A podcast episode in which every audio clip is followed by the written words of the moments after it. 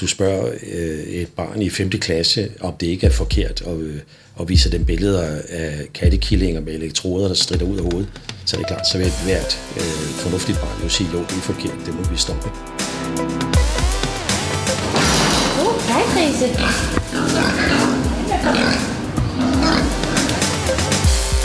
Det er også tit, at der kommer nogen og spørger, øh, det, det kalder man gribe nede på operationsgangen, om de kan få et stykke tarm, eller et stykke, et stykke nyre, eller et eller andet. Så herinde, der er prinsestatter. Eller hvad? Så der går vi igen, der kan vi bare lige kigge.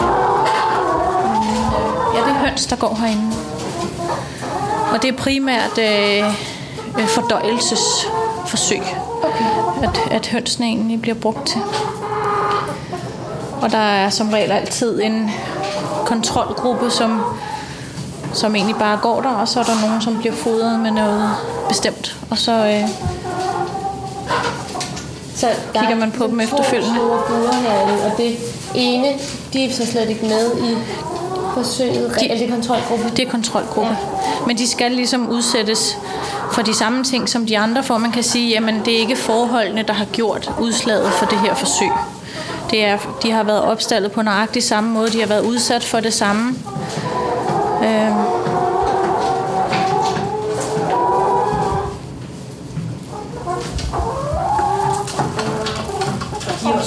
Nysgerrige. Ja, det kan man godt se. Så, øh, Hvem er det, der kommer på besøg? Ja, så vi, vi øh, spiser jævnligt æg øh, nede i vores frokoststue, når, øh, når hønsene lægger æg, fordi de er jo så ikke forurenet, så, øh, så får man så gerne lige et blødkogt æg, når det er muligt. Og øh, der er der også nogle af dem, der, der har været brugt efterfølgende og lavet til en gang høns i asparges. Så, øh, så de går ikke helt til spil, når, øh, når de er færdige i de her forsøg. Ja. Der er lidt af hvert. Lidt af hvert. Der er lidt her kø. Hej og velkommen til afsnit 41 af Stetoskopet. Som du måske allerede har gættet, så handler det her program om dyreforsøg. Og jeg hedder Katrine Skov Sørensen. Jeg hedder Bjørn Wiel. Ja, og øh, det var mig, der fik ideen til øh, det her emne, og øh, grund til, at jeg fik øh, den her idé, det er, at nu har jeg snart gået syv år på øh, medicin på Københavns Universitet, her på Panum Instituttet. Øh, og i alle de syv år, der, øh, der har jeg set, øh, ja, en enkelt gang, der så vi en, øh, en høne, vi havde til en øvelse, og vi har også engang haft sådan en halv frø, vi lavede nogle eksperimenter på, og måske lige en regnorm her og der. Men, men det er godt nok ikke meget taget i betragtning af, at jeg ved, at der findes enormt mange forsøgsdyr på matriklen, og øh, de gemmer sig et eller andet sted nede i kælderen. Øh, og det har vi tænkt, at det måtte vi, det måtte vi undersøge lidt nærmere. Øh, og så har jeg hævet dig med på ideen, Katrine.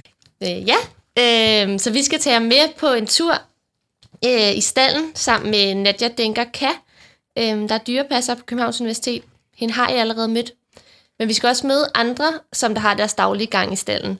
Og vi starter hos øh, chefen for det hele, som vil fortælle lidt om, hvad det egentlig er, vi kan finde nede i Panums kælder. Men Det vil jeg da gerne. Mit navn det er øh, Jan Hav, og jeg er professor i komparativ medicin her på øh, universitetet. Og jeg har været øh, chef for afdelingen for eksperimentel medicin, øh, siden jeg kom i 2004. Og før det var jeg øh, professor øh, i en lignende stilling ved Uppsala Universitet i Sverige. Og øh, før det igen øh, havde jeg en lignende stilling og et professorat ved London Universitet i centrum af London på øh, veterinærskolen. Så jeg har arbejdet med forsøgsdyr siden øh, midten af 70'erne. Så i rigtig, rigtig mange år. Ja, fordi der er jo øh, masser af dyr her på Panum også. Det kan godt være en overraskelse for nogen. Det kan være en stor overraskelse, ja. Altså her i, øh, i forsøgsdyrprogrammet her på universitetet, som er et, et centraliseret program, hvor, hvor øh, Sund og Science og regionens hospitaler har poolet deres øh, forsøgsdyrressourcer i en enhed, som administreres af mig, der øh, har vi øh, over 50.000 dyr øh, boende i vores øh, dyrafdelinger. Så det er en meget, meget aktiv afdeling. Vi øh, regner med, at omkring øh, 1000 forskere har deres øh, gang i øh, afdelingen og arbejder med dyreforsøg. Så det er en øh, meget, meget aktiv afdeling og ligesom fundamentet for en stor del af den biomedicinske forskning, som bliver produceret på, øh, på Sund på universitetet. Hvad, hvad er det for nogle dyr? For eksempel, det lyder helt vildt, der skulle være så mange herinde i øh, København. Ja, men det er jo fordi, at de fleste af dem er små. Langt, langt det mest populære forsøgsdyr, det er mus. Så musen, øh, og i nogen udstrækning også rotter, men, men, øh, men gnaverne udgør øh, måske 95 procent af alle forsøgsdyr. Og øh, en af grundene til, at mus er det mest populære forsøgsdyr, det er, at det er det dyr, så hvor man udviklede øh, metoder til at manipulere genomet i, øh, i midten af 1980'erne. Der fandt man ud af, at man behøvede ikke at vente på spontane mutationer for at skabe nye dyremodeller. Man kunne gå ind aktivt og sætte nye gener ind, og man kunne klippe gener ud, og man kunne slukke for gener, og man kunne tænde for gener. Så vi har en enhed i afdelingen, en transgen facilitet som producerer masser af nye forsøgsdyrmodeller, hvor forskerne kommer og, øh, og får manipuleret generne i musen. Så det er, um, det er derfor, at musen er så utrolig populær. Ja. Øh, hvem er det egentlig, der, der laver de her forsøg med dyrene? Hvad er det for en slags forskning? Ja, det er jo, det er jo forskere, som har, øh, de fleste har jo en, øh, en, en uddannelse som, øh, som læger, eller humanbiologer, eller dyrlæger, eller farmaceuter, altså en biologisk grunduddannelse. En af dem med en biologisk grunduddannelse har vi fået i tale. Han hedder Jonas, og han arbejder med grise til daglig, og han præsenterer sig selv her. Jamen, øh, jeg hedder Jonas Goldin Dines, og jeg øh, arbejder i et firma, der hedder Sesion Pharma, som jeg selv var med til at danne i 2011. Jonas er uddannet farmaceut og har i sit speciale og i sin Ph.D. beskæftiget sig med at afprøve stofgrupper mod atriflimmer, som oprindeligt var udviklet mod sygdomme som Parkinsons og skizofreni.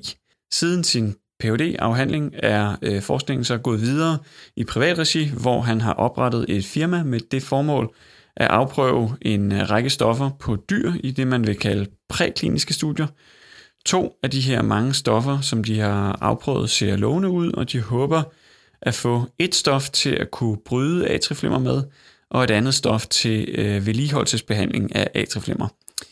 Øh, specielt det ene stof er de kommet øh, helt frem til fase 2 forsøg med, som altså er på mennesker.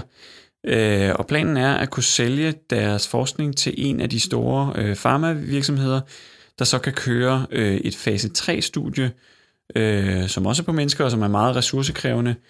Og øh, det her firma vil så kunne øh, forhåbentlig sælge deres øh, stof som lægemiddel.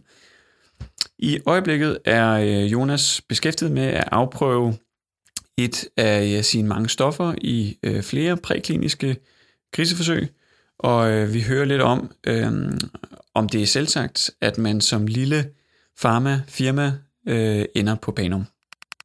Da, da, da I startede øh, altså din Ph.D. og det efterfølgende forløb her, hvor jeg har lavet de her dyreforsøg, var det så ligesom givet, at det skulle være her på Panum, eller var der nogle andre spillere i, i overvejet? Nej, det var, det var ret givet. Altså, vi kommer selv fra, fra Panum og har øh, også et, et samarbejde med øh, en af hjerteforskningsgrupperne her på, her på Panum. Øh, et, et meget tæt samarbejde. Vi har også Øh, øh, vi deler midler, forskningsmidler til, til at lave nogle af de her forsøg med en af grupperne her. Og man kan sige, at det at lave dyreforsøg, det kræver jo en infrastruktur med nogle stalle og, og nogle, altså en hel masse uddannet personale, der kan afløre og gøre ved på alle de her dyr. Og det er jo slet ikke noget, et lille bitte firma som vores øh, kan, kan håndtere. Så, så den infrastruktur, der er på Panum, er jo, er jo guld værd for, for sådan et lille firma som vores.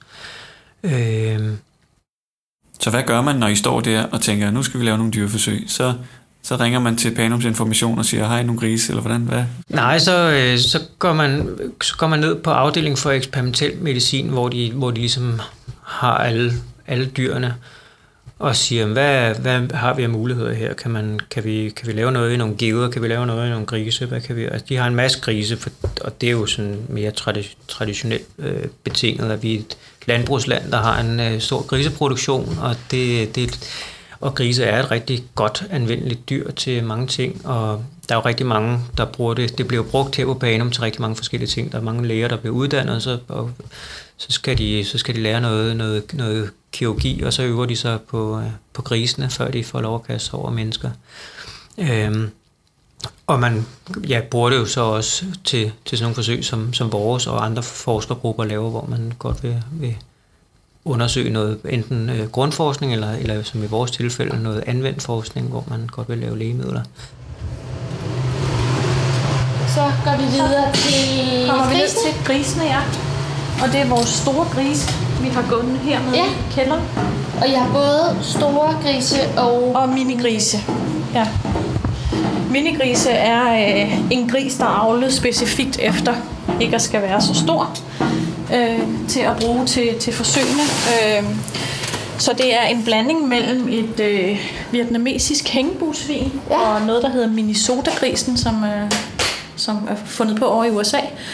Og øh, så har man avlet den her minigris, og de går i en anden stald end, øh, end den her. Men det er dem, der typisk bliver brugt til forsøg. Det er dem, ja, altså i hvert fald rigtig mange steder, men herinde bruger vi også en del store grise. Okay, nu prøver vi at gå ind i grisestallen. Der er lidt musik til grisene. Der er lidt musik. Ja. Det, det kan de godt lide. Og det er også lige så meget for, at, at de skal blive rolige, dyrene, at øh, der er noget støj omkring dem. Og Oh, hej grise. Men du startede med at arbejde med grise, fortalte du? ja, jeg er faktisk uddannet øh, ude i landbruget. Uddannet landmand. Og øh, arbejdede som, som fodermester i en ganske almindelig svinebesætning. Øh, og så f- blev jeg pludselig tilbudt job øh, nede hos, hos Ellegård, som avler de her minigris. Og det var ligesom min vej ind i det her med, med forsøgsdyr. Og øh, det har jeg bare synes har været smadret spændende at, at komme ind i. Øh. Og der er jo så meget... Øh, der er så meget tale om, uha, man arbejder med forsøgsdyr, og uha, det er noget grimt noget. Og, men, men nu har jeg jo ligesom prøvet begge dele, og der er ingen tvivl om, at jeg vil hellere være forsøgsgris, end, øh, end jeg egentlig ville være gris ude i landbruget. Ja. Altså vi sørger virkelig for, at øh, de ikke mangler noget, og de, de har det godt. Altså vi, vi har nogle gange måske lidt bedre tid til at sørge for de her ting, at dyrene får stimuleret så mange af deres naturlige øh, adfærdsmønstre, som øh, selvfølgelig, de kommer ikke ud, som hvis man har grise på, på friland. Nu hopper den op. Men, de, men det ligner, at de også har sådan rimelig med plads her. Det, de har rimelig med plads. Hej gris. Og de har strøelse øh, via halm, øh, og de får også noget hø ind i deres, øh, deres indlukker, og alt det, der er muligt, får de også lov at være sociale sammen med, med andre grise. Og nu de her to er, er lukket fra hinanden, øh, men, men så, hvis ikke de kan være lukket sammen, så sørger vi for, at de har snude, tryne kontakt. Ikke? Har de... Øh, nej, hvad, de her grise, har de været øh, med i nogle forsøg, så endnu ved du det? Ja, nogle af dem har. Okay. De har, der er, vi har en, øh, en gris hernede, øh, som, øh, som har indopereret en pacemaker. Ja, der har vi faktisk også snakket med Jonas, der øh, har været med, en af Ja, forskerne. Som er, ja. Nå, den her gris har en, En pacemaker. Ja, det har den. Den ser da virkelig sød ud. Ja. Så, øh, og, og, den, og den får selvfølgelig lov at gå her noget tid. Øh, nu ved jeg ikke specifikt, hvor lang tid det her forsøg varer, men, men, øh, men, men det kan godt vare noget tid. Øh, så har vi også en del grise, som, øh, som bliver brugt i forsøg lige nu og her, så de når sådan set, altså de bliver kørt op på vores operationsstue og bliver bedøvet ned, og så når de aldrig nogensinde at vågne op mere. Så sådan nogle forsøg er der også en del af. Øh, øh, Ja, og det hænger jo selvfølgelig også sammen med, hvad, hvad det er for nogle forsøg, at, at belastningsgraden på dyrene skal være så lille som muligt. Hvor længe skal ham jeg gå rundt med pacemakeren, ved du det? Øh, han skal gå noget tid endnu, Ja. øh, men ikke helt specifikt, hvor lang tid, det Nej. ved jeg ikke. Men, Han øh, ser da ikke ud, som om han lider overlast i Nej, nej, nej. Han er helt, øh, det han er vildt glad for at se os. så altså, de kan godt lide at blive kløden. Ja. De er vældig kælende. Og øh, man kan sagtens få dem til at vælte om på siden og blive kløet på maven, fordi at så grisen er jo meget, meget tæt på, på mennesket og, øh, og, og et meget socialt dyr. Ja. Så, øh, så, så det ligger os også meget på sinde, at vi, vi bruger tiden på at socialisere dem, så vi har nemt ved at håndtere dyrene. Øh, det giver et mere roligere dyr, og det giver også... Øh, altså, man undgår generelt stress, og stress kan jo også øh, udløse nogle ting i forsøgene, så, så det er også en opgave, der er super vigtigt for os som dyrepasser, det er, at vores dyr er så rolige og afslappet som muligt øh, i forhold til det, de nu skal, skal igennem. Oplever I nogle gange, at der er nogle af, af grisene, der, der altså, ikke har det så godt på grund af dem, de har forsøg og sådan noget? Nej, det synes jeg ikke. Jeg synes, at øh, der bliver... Der bliver altså, hvis, hvis der er nogle ting, der går dyrlægerne ind over, så, så nej, der er ikke noget, øh, der er ikke noget at sætte fingrene på. Fordi jeg kan ikke... Altså, jeg synes, det, nu har jeg ser det med mine egne øjne, og sådan de har det virkelig godt, og sådan, ja. man hører jo om... Man hører om, det, og, og, og forsøgsdyrsbranchen er bare generelt en, en, en meget udskældt branche. Det er der ingen tvivl om. Og, og når man er til Tante Odas fødselsdag, så skal man også lige overveje, hvorvidt man egentlig har lyst til at sige, at det er det, jeg laver, eller om man bare skal sige, at man passer børn, fordi det er bare meget nemmere. Øh, nogle gange så øh, vil man enormt gerne gå ind i den her diskussion, fordi man også gerne vil forsvare, hvad det er, vi laver. Øh, og andre gange, så tænker man, nej, det bliver ikke lige i dag. Jeg, jeg... Men altså, selvfølgelig bliver der peget fingre, at når man har med forsøgsdyr at gøre. Men havde du nogle kvaler, da du gik ind i, i branchen? Tænkte du over Ja, selvfølgelig øh, havde jeg det. Øh, altså, ja, dengang jeg var under uddannelse som landmand, så tænkte jeg, ej, forsøgsdyr, det skal jeg aldrig nogensinde arbejde med, fordi uha. Men øh, nej, det, det hænger slet ikke sådan sammen, og det har jeg jo også øh, set på, på egen krop, ligesom at øh, de har det godt. Nu har I både mødt hønsene og grisene, og inden vi går videre til vores næste stop på ruten med Nadja, så skal vi lige op til Jonas igen og høre, hvad det egentlig er, som de her grise de skal igennem. Hvis, hvis man øh, forestiller sig en, en gris, der bliver født et eller andet sted ude i, øh, i landbruget, Ja. så er der vel en eller anden, som Panum køber den fra, og så Ja. ja. kommer den ind her. Ja. Og hvad, hvad sker der så med den, øh, i de grise, I har med at gøre? Jamen, øh, altså, de kommer, de kommer ind, øh, jeg tror, det er om tirsdagen, de får leveret grise fra, der er en fast gård, der ligesom øh, leverer de grise, de så skal bruge. Og grisene, de har så en, en akklimatiseringstid på en uge, altså der, de bliver brugt til operationer i den efterfølgende uge, så de lige kan vende sig til de nye omgivelser og øh, de, de nye naboer, de får nede i stallen. Øh, og, og når de så er, er kommet nogenlunde på plads der og er faldet ned, så øh, kan man så bruge dem til, til forsøg. Altså, vi, vi får så bedøvet en gris og får den op på operationsbordet, hvor den først bliver vasket grundigt af, så man kan lave en, en steril øh, operation. Og så øh, tager vi vores sterile tøj på og vasker os selv af og gør ved øh, i omvendt nævnt rækkefølge. Og, øh, og så lægger vi, øh, så lægger jeg en, en pacemaker i grisen. Altså der er jo noget, der er jo de her teknikere, der er oppe ved operationsbordet. De laver de indledende øvelser for, for lagt øh, grisen ned i anestesi og for også præpareret grisen, så den er får blotlagt en vene, jeg skal bruge til at, at, at indføre en elektrode til min pacemaker, så, så jeg skal rent faktisk ikke gøre så meget selv. Jeg kommer til en, en fint blotlagt vene, hvor jeg så lægger en elektrode ned, og den her elektrode, den har en skrue ude i, i spidsen, så den, den fører jeg ned i hjertet, øh, hvor jeg kan, kan se med noget, noget røntgenudstyr, at den rent faktisk øh, befinder sig nede i, i forkammeret, hvor jeg gerne vil have, at den skal være. Så skruer jeg elektroden fast inde i, i karvæggen, eller i hjertevæggen, øh, og kobler den på en maskine, hvor jeg så kan pace elektroden og, og, og verificere, at den sidder der, hvor jeg gerne vil have den, og at der er god elektrisk forbindelse. Og så kobler jeg den på min pacemaker, og tester, at pacemakeren virker, og så, så laver jeg en lille, lille lomme til pacemakeren inde i krisen, øh, og lægger noget øh, et plaster ned der med, med noget antibiotika bredspektret, som skal sørge for, at der ikke, selvom vi arbejder sterilt, kan der jo godt øh, komme ting og sager med ned i operationsåret alligevel. Så for at undgå, at der kommer øh, betændelse, øh, så lægger vi sådan et lille depot plaster ind med pacemakeren, og så er det egentlig bare at lappe grisen sammen og sende den ned i stallen igen, hvor den så vågner op, og så går den en, en uges tid og, og healer øh, operationsåret.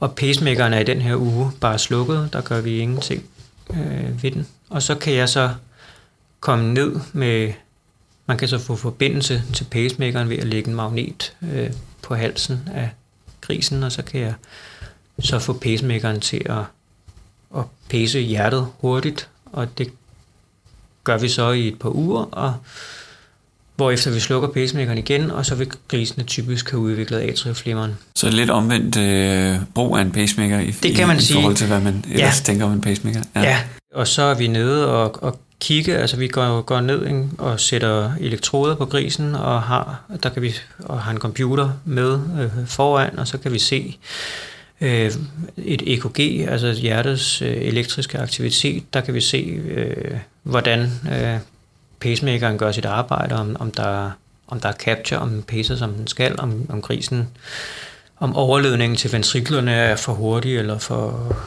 ja, om der skal gøres noget i den forbindelse. Og, og hvis det hele ser fornuftigt ud, hvad det som regel gør, så lader vi dem gå typisk en uge, før vi slukker for pacemakeren, mens vi har EKG på, og så kan vi så se, når vi, i det vi slukker for pacemakeren, om om grisen lynhurtigt kommer over i en normal hjerterytme, eller om der vil være en, en episode med noget atrieflimmeren, efter vi har slukket for pacemakeren.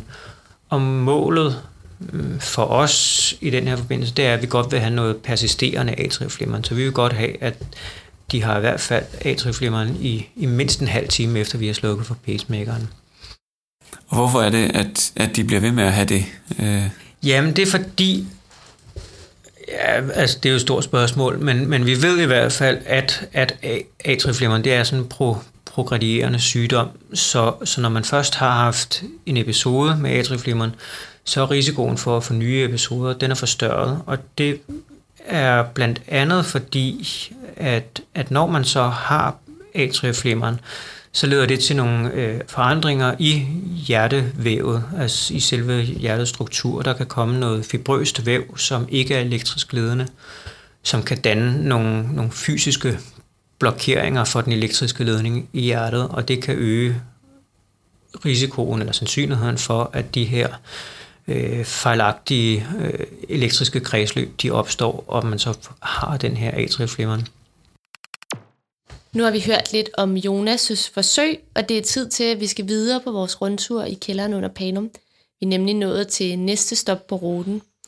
Nadja og jeg, vi står i et lille rum, hvor der er akvarier fra gulv til loft med massevis af frøer. Ja, rimelig store frøer Ja, faktisk, den det her er måde. det. Det er det. Det er øh, en sydamerikansk frø, ja. man bruger hernede, og de er forholdsvis store. Ja. De hedder senapusser, øh, frøerne. Øh, nogle gange bruger vi også øh, almindelige spisefrøer, øh, de der franske spisefrøer. Men, øh, men ellers så er det seniorpusserne. Ja. Og de, øh, de lever kun i vand, så de, de, skal ikke, de her skal ikke på land. Ja.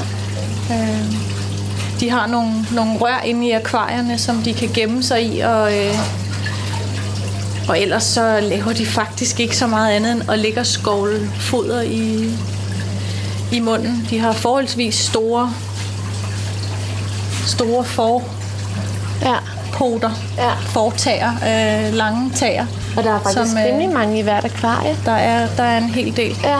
Der er 41 i det her Ja. akvarium. Ja. Det er selvfølgelig også rimelig stort, men Og hannerne, de er mindre end, end hunderne.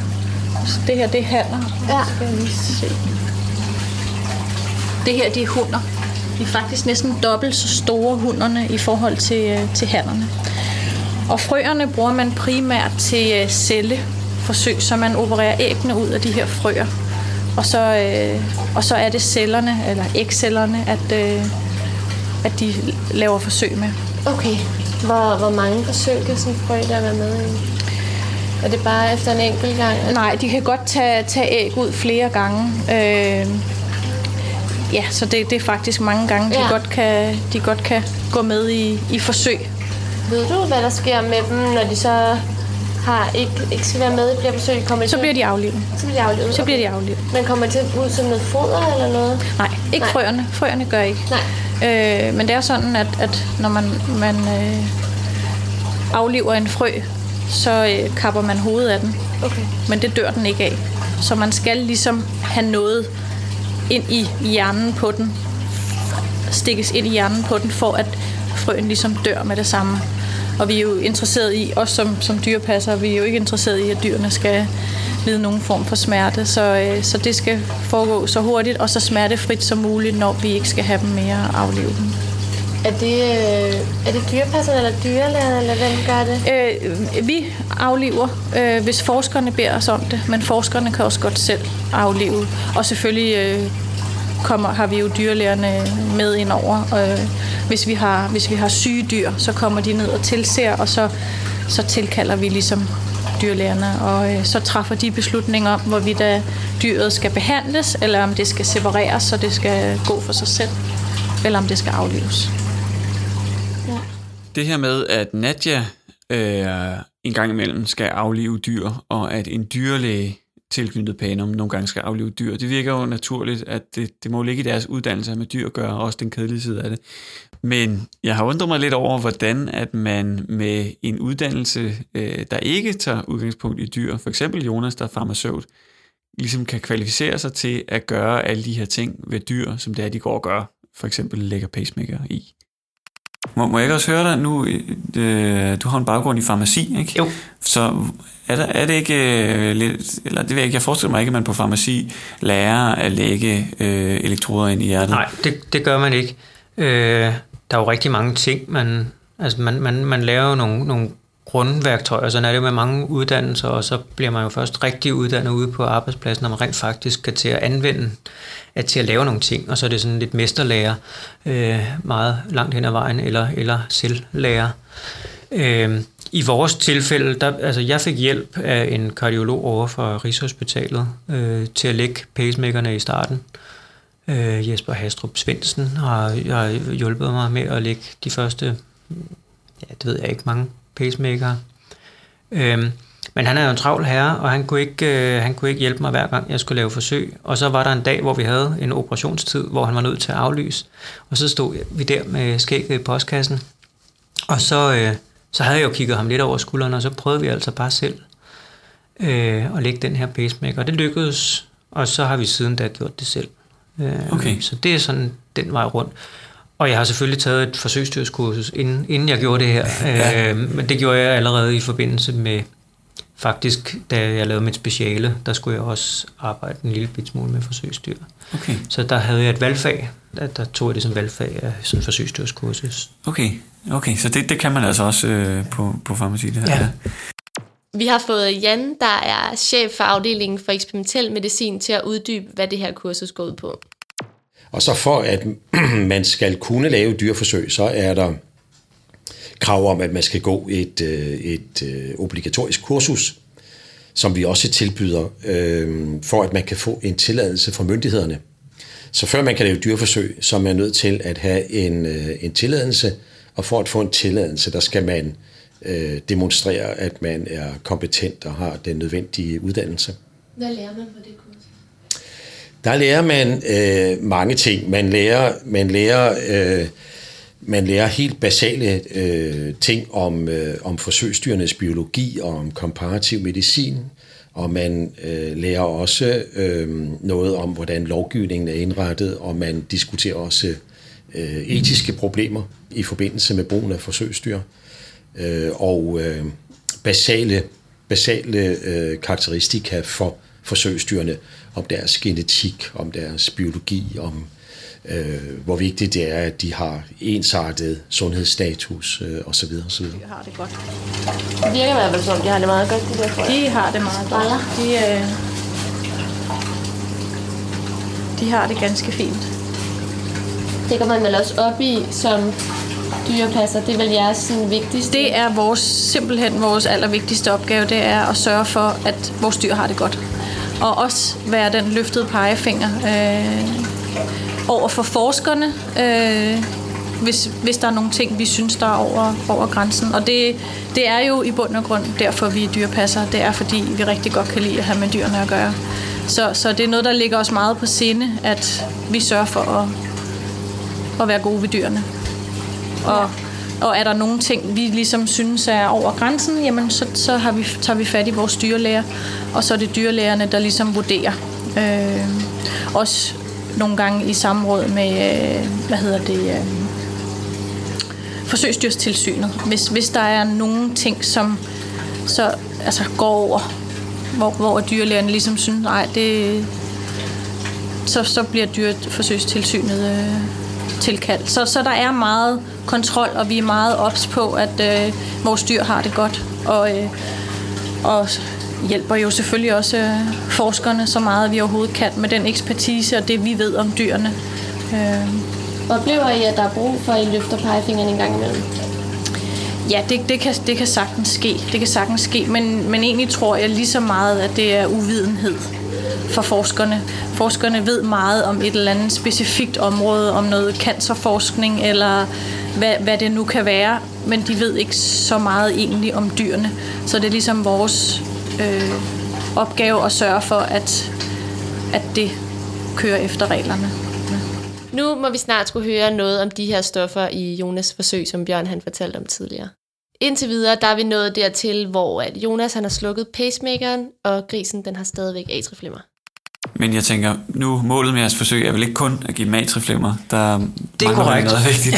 ja. ja, altså når vi så har givet dem atriflimmer, så, så tester vi øh, noget medicin, som er på markedet i forvejen, fordi vi, vi, der, der er et stof, som hedder Vernakalant, som er blevet markedsført, fik markedsføringstilladelse i 2010, og det, øh, det stof øh, er markedsført til at, at behandle AF, der har varet mindre end en uge, eller atrieflimmer, der har, der har varet mindre end en uge. Øh, og grunden til, at det kun øh, bliver markedsført til, at, og til den der relativt snævre indikation, det er, at det holder op med at virke efter en uge, simpelthen i patienter. Og vi vil gerne lave en, en dyremodel, der, der efterlignede sådan det kliniske billede, altså hvor vi har noget atrieflimmer, der rent faktisk, hvor, hvor Vanagaland ikke længere virker. Altså hvor, hvor, hvor atrieflimmeren har varet så lang tid, at hjertet er så remodelleret, at, at behandling med Vanagaland ikke længere virker. Fordi så har vi, så er vi der, hvor vi godt vil være i forhold til, at vores eget stof skal virke. Vi vil godt ah. kunne behandle patienter, der har haft atrieflimmer i mere end en uge. Okay. Og vi vil godt have en dyremodel, der efterligner den situation så godt som muligt. Aha, ja. Så derfor tester vi Werner Kalant. Og så I tester jeres eget stof op mod en konkurrent, ja, kan man sige? Ja, ja, det er det, vi gør. Øh, så, så når vi har atrieflimmer, der har varet mere end, end 30 minutter efter, vi har slukket for pacemakeren, så tester vi så øh, Kalant, giver en, en, en infusion, øh, ligesom man ville gøre i klinikken med, med det over 10 minutter, øh, og monitorerer grisen efterfølgende i 30 minutter og ser, om Werner virker. Hvis Werner virker, altså at der sker en konvertering til almindelig sinusrytme, så tænder vi pacemakeren igen en uge. Og så gentager vi samme proces og ser, om, om Werner stadig virker efter en uge, og det gør det ikke, som regel. Øhm, og når vi så er der, når Werner har vist, at det ikke virker, øh, eller når vi har vist, at Werner ikke længere virker i, i krisemodellen, så øh, venter vi yderligere 1-2 døgn øh, for at være sikre på, at Werner er ude af systemet. Det har en relativt kort halveringstid også. Og så tester vi vores egne stoffer i den model. Og hvad er I positivt indstillet til det? Ser det godt ud? Eller? Det ser rigtig, rigtig fornuftigt ud, ja. Okay, så, øh, så lad os sige, at, at I har testet jeres, jeres eget lægemiddel i en gris. Øh, og den er så blevet konverteret, og hvad så? Skal den så øh, tilbage til grisehandleren, eller hvad gør man så? Ja, det kommer, kommer lidt an på, øh, hvor man er. Vi, kan, vi har, har gerne brugt de samme grise, altså når vi ved, at nu virker Banakaland ikke længere, så har vi brugt den samme gris til at teste. Vi har jo mange forskellige stoffer i vores, øh, bibliotek efterhånden, og vi skal jo vælge et af dem. Så, så vi tester typisk, øh, øh, ja, hvor mange forskellige stoffer vi nu har, øh, der, der mangler at blive undersøgt. Øh, så fire-fem forskellige stoffer måske i den samme gris. Øh, selvfølgelig kan man ikke sammenligne helt ens en, fordi den her sygdom bliver mere og mere omfattende, og det bliver sværere og sværere at konvertere dem, så det, hvis, det er ikke lige konkurrence, hvis, den, hvis grisen har haft atrieflimmeren i, i to måneder, i forhold til hvis den har haft det i to uger. Det er sværere at konvertere den efter to måneder, end det er efter to uger. Øh, så det skal man jo altid have i mente, når man, når man laver de her forsøg. Men for igen det her med at, at minimere antallet af griser, få så meget data ud øh, som muligt, så, øh, så tester vi flere stoffer i, den, i, i de samme grise, så vidt muligt. Og så efterfølgende øh, bruger vi også typisk grisene til nogle terminale eksperimenter, altså tager grisen, bedøver grisen og tager den op på operationsbordet igen og laver noget, nogle lidt mere omfattende elektrofysiologiske undersøgelser, også hvor vi infunderer vores eget stof eller nogle af konkurrenternes stof, hvor man ser, hvordan en, en gris med, med så meget øh, hjertesygdom, som vi nu har induceret, øh, hvordan stofferne virker sådan meget mekanistisk. Øh, der kan man lave nogle, nogle lidt mere detaljerede undersøgelser, når man har en bedøvet gris, som man ved skal aflives bagefter. Så kan man ja, meget mere nært undersøge, hvad der sker i hjertet. Øh, er det noget med at give nogle høje doser så, eller hvad, hvad er det, der gør, at den... Det er, det, er noget, det er også noget med, at man kan, man kan for eksempel lave nogle open chest undersøgelse, altså hvor, hvor man under, åbner hele brysthulen og smider elektroder ned på hele hjertet og ser, hvad, hvad, der, hvad der sker sådan meget mere detaljeret i, i hjertet. Øhm, og vi kan tage blodprøver ud øh, og se, hvordan stoffet bliver nedbrudt, og vi kan øh, inducere øh, øh, forskellige former for arytmi og give den, give den stød og sådan noget, mens den ligger mm-hmm. i, i øh, anestesien. Og efterfølgende kan vi så også tage, det gør vi så også typisk, tage hjertet ud og isolere celler fra hjertet, sådan så nogle af de andre forskergrupper, der sidder heroppe på, i tårnet på Panum, hvor, hvor vi også selv øh, sidder. Der er nogen, der arbejder med, med celler fra hjerterne, så vi, der vil gerne have nogle celler fra nogle syge grise og sammenligne med, hvordan celler okay, fra ja raske grise ser ud, og så kan man både bruge det til at lave øh, genekspressionsstudier og se, hvordan øh, er, er, er den, bliver det ændret, øh, og, og, og hvordan forskellige celler de opfører sig anderledes i, i syge grise i forhold til raske og, og sådan. Så man bruger så meget grisen som muligt. Det er ja. også tit, at der kommer nogen og spørger, øh, det, det kalder man gribe nede på operationsgangen, om de kan få et stykke tarm, eller et stykke, et stykke nyre, eller et eller andet ja, stykke væv, okay. et øje, øh, til at lave nogle forsøg, og det deler vi selvfølgelig gerne ud af, fordi det, man skal jo, grisen skal dø alligevel, og så mhm. vil vi gerne have så meget information øh, ud af den som muligt. Ja. Undskyld, min telefon ringer, jeg bliver ja, nødt til at tage den. Vil I øfte lidt for mig?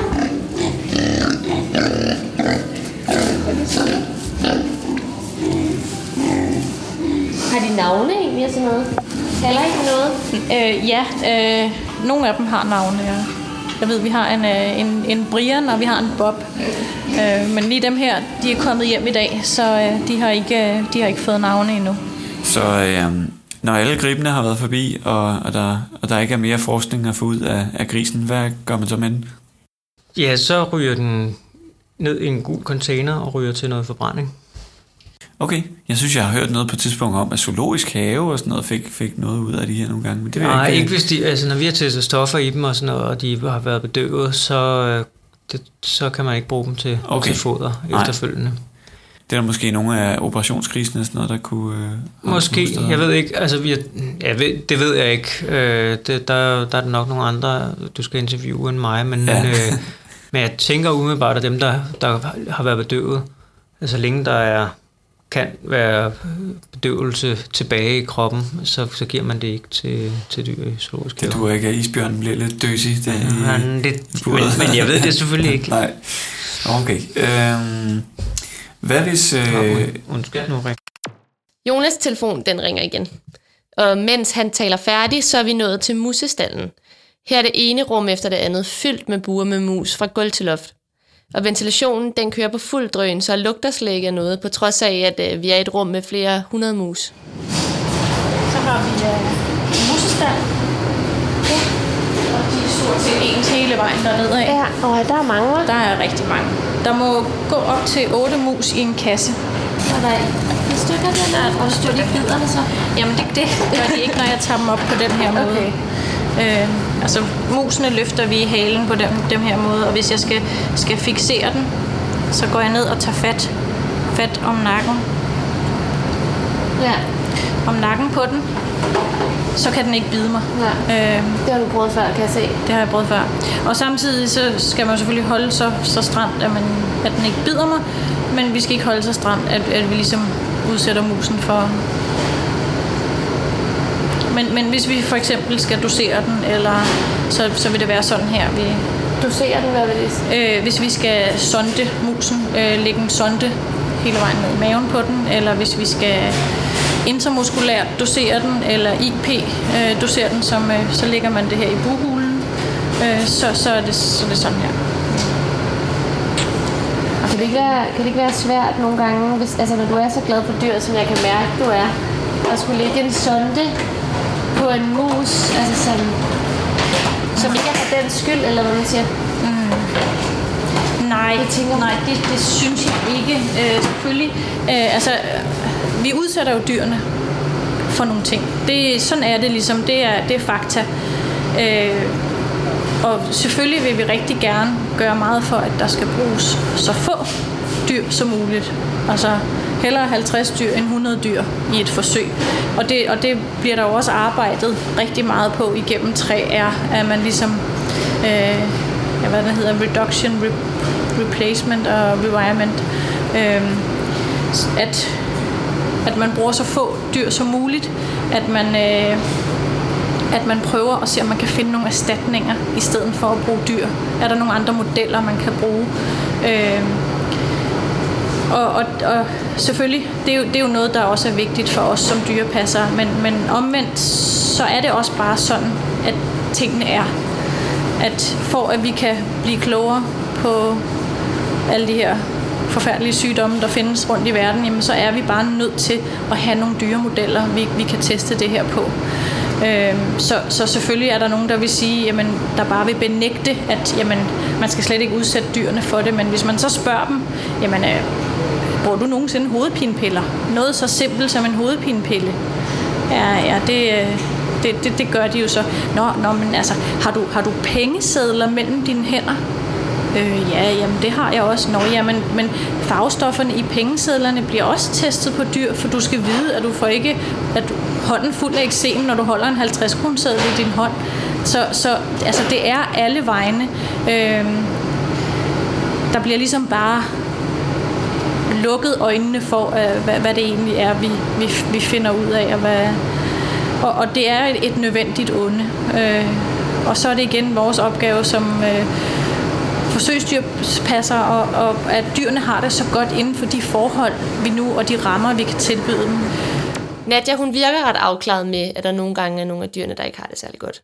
For der er nogle gange, hvor det går galt. Nu, nu har du taget øh, telefonen et par gange, mens vi har siddet og snakket Ja. her. det er selvfølgelig helt i orden, men, men, men øh, hvad hvis det er, at der går, går noget lidt skævt i de her forsøg, som øh, Ja, det lidt har handlet om i det er jo, telefonen? Det er jo det, er jo det, vi har problemer med nu. Vi har en gris, der, der har fået det dårligt, og vi ved faktisk ikke, om det er noget med vores behandling af den at gøre, eller om, om det er noget, den har med hjemmefra. Øhm, men den har det i hvert fald så dårligt, at vi meget nødig vil øh, efterlade den sådan, øh, og gå, gå hjem, når den, når den ligger i stallen, og, og har det så skidt, som den har det. Så der, hvor vi er nu, der er vi... Øh, hvis den stadig har det så dårligt, inden, inden vi skal hjem, så bliver vi nødt til at aflive den. Okay. Øhm, så det er jo noget hø, især når man har brugt så lang tid på at, at implantere pacemaker og gøre ved og gå ned i stallen og monitorere, og så ikke få det ud af den, man, man gerne vil have ud af den. Især fordi vi havde de sidste forsøg planlagt i næste uge allerede på onsdag, så det er, det er super skidt. Ja, men det er så altså, det er jo- til, til grisen, at Det er, man, selvfølgelig, øh, det er ja. jo selvfølgelig fordi, at, at, at, altså, at grisen skal, skal jo ikke lide unødig overlast, og det her det betragter vi som Altså det, det, man har ikke, jeg har ikke lyst til at gå til weekend og så videre, at der ligger en gris, der har det dårligt nede i kælderen på Panum. Mm. Så, så, så det er vi nødt til enten at få, få den i bedring, og det tror jeg ikke, vi kan. Vi har gjort ligesom, hvad vi kunne nu. Og den har ikke til synligheden rettet sig, så vi bliver nødt til at gå ned og aflive den lige om lidt. Ja, nu, nu har vi prøvet i det her program at sådan snige os lidt uden om alt det her etiske, der findes i forbindelse med, hmm. med dyreforsøg og sådan. Øh, men, øh, men der er jo nogle folk her i verden, der ikke er så glade for det. Og, øh, Ja. Og jeg kan forstå, at du selv har haft nogle, øh, nogle konfrontationer med sådan nogle mennesker. Ej, ikke sådan, sådan direkte konfrontationer, vil jeg sige, men, men indirekte, ja. Øh, Der var en dag, hvor, hvor vi stod og, og lavede et forsøg faktisk og, med en gris op på operationsstuen, hvor jeg blev ringet op af, af politiet øh, fra Bellerhøj, tror jeg det var. Og, og så tænker jeg, åh oh, nej, hvad har jeg nu gjort? øh, og så, så ringer de angående den her dødstrussel, jeg havde modtaget. Og jeg, og jeg var sådan helt blank. Jeg anede ikke, at jeg havde modtaget en dødstrussel. Men det viste sig så, at der var blevet kastet en sten igennem ruden på Panum, nede ved, jeg tror det var odontologisk boghandel, eller, eller sådan Nå, et eller andet. okay. Øhm, hvor der var bundet en, i bedste Anneby-stil en, en lap papir omkring, hvor der stod, at, at hvor jeg var nævnt, og øh, en, altså, hvor der var dødstrusler meget øh, udpenslet om, hvad, hvad vedkommende ville gøre ved mig, hvordan jeg skulle henrettes for at lave de her dyreforsøg. Og han Gud, vidste, hvor, øh, hvor jeg sad henne og sådan noget. Ja. Hvad er der, er der blevet noget mere ud af den sag? Nej, øh, det er der ikke. Øh, Jeg var selvfølgelig ikke øh, helt tryg ved at køre hjem til min Nej. egen lejlighed efterfølgende. Øh, Men nej, der, der, den er, de fandt jo ikke ud af, hvem det var. Jeg ved ikke, hvor grundigt det blev undersøgt overhovedet. Men altså, jeg tænker, det har været en eller anden skør kugle. Det var efter, der havde været et, en, øh, en artikel i Weekendavisen, øh, hvor, jeg hvor, hvor der var et billede af mig med en gris og en masse ledninger, øh, og der er måske en, der har, der har set det og læst billedteksten og, øh, og er blevet fortørnet.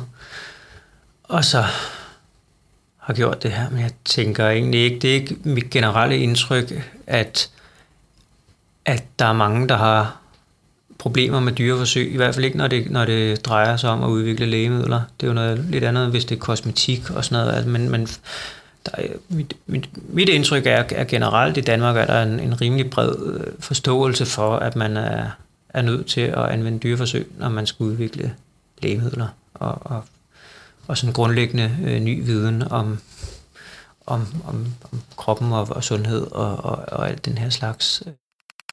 Vi spurgte også Jan Hav, hvordan han opfatter folkestemningen vedrørende dyreforsøg, da vi besøgte ham på hans kontor på afdelingen for eksperimentel medicin.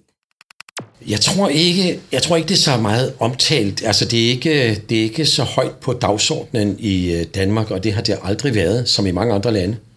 Og øh, jeg ved ikke, hvad, folk har jo spekuleret over, hvorfor det er sådan, og, og talt om, at det er fordi, vi stadigvæk er så tæt på landbrugssamfundet, og fordi vi har den her gigantiske produktion i landbruget af grise og mink, hvor man godt ved, eller hvor mange synes, der er problemer.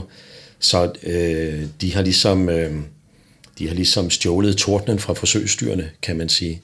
Øh, men i andre lande, altså i England, der var der, da jeg arbejdede der, der var, der, der var det meget udbredt, øh, specielt blandt børn, og øh, at, at øh, der var en modstand imod det. Også fordi øh, de her foreninger, som har som interesse at, at forhindre dyreforsøg, øh, de går jo ud i skolerne og præsenterer øh, billedmateriale og taler med, med børnene. Og så er det klart, hvis du spørger hvis du spørger øh, et barn i 5. klasse, om det ikke er forkert, at, øh, at vise dem billeder af kattekillinger med elektroder, der strider ud af hovedet, så er det klart, så vil et hvert øh, fornuftigt barn jo sige, jo, det er forkert, det må vi stoppe. Så altså, det, øh, det har meget at gøre naturligvis med, øh, med modenhed og uddannelse, øh, hvordan, hvordan ens syn er. Missionen i dag var at gå lidt på opdagelse i dyrstallen på Panum Instituttet. Vi vil både rent praktisk vise, hvordan man arbejder med dyreforsøg, men også hvordan det føles at arbejde med dyreforsøg for dem, der gør det til dagligt. Vi er glade for, at I hang på, og vi håber, at I nød rundturen. Vi lyttes ved en anden gang.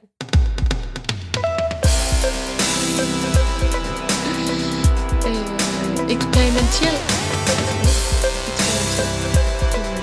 Vi har fået Vi har fået, vi har fået Jan, der er chef for afdelingen for eksperimentel medicin til at... Eksperimentel? Nå ja, det er sådan noget. Jeg lærer noget nyt hver dag. Øh, vi har fået Jan, der er, som sagt er chef for afdelingen for eksperimentel medicin til at uddybe. Ser du her? Eksperimentel. Vi har...